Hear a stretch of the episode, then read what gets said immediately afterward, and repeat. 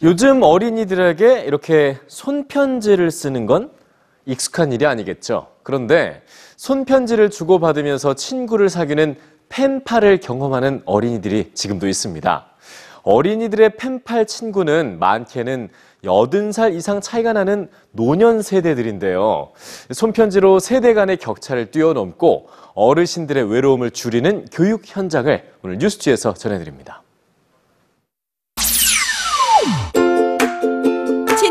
친구에게 보낼 편지를 쓰고 있는 영국의 초등학생들.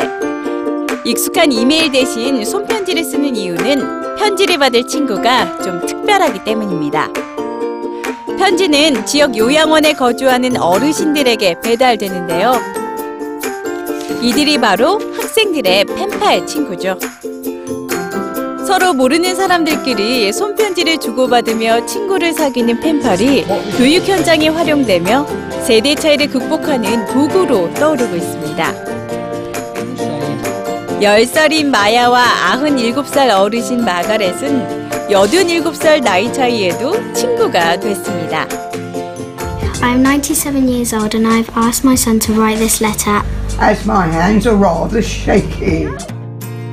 학생들의 전자기기 사용을 줄이고 지역사회 노인들의 외로움을 덜자는 취지로 작년에 처음 펜팔 프로그램을 도입한 영국의 프랑슈 초등학교.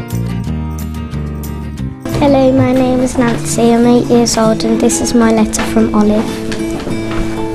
For one holiday in July 1963 at Western Supermove, we were on the beach sunbathing and saw four famous young men playing cricket. Their names were John, Paul, Ringo, and George, better known to your moms and dads as the Beatles.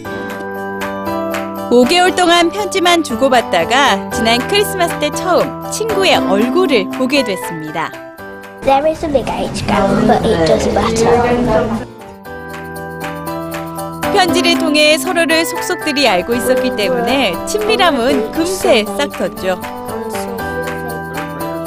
미국 롱펠로우 초등학교 학생들도 최근 펜팔 친구들을 처음 만나는 시간을 가졌습니다.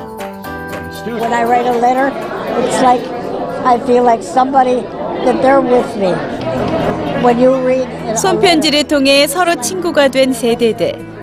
펜팔은 노인 세대들의 외로움을 크게 덜어주는 한편 할머니, 할아버지 세대를 이해하는 기회를 주며 세대와 세대를 잇는 새로운 다리가 되고 있습니다. She likes basketball and I like basketball, so we've got quite a match.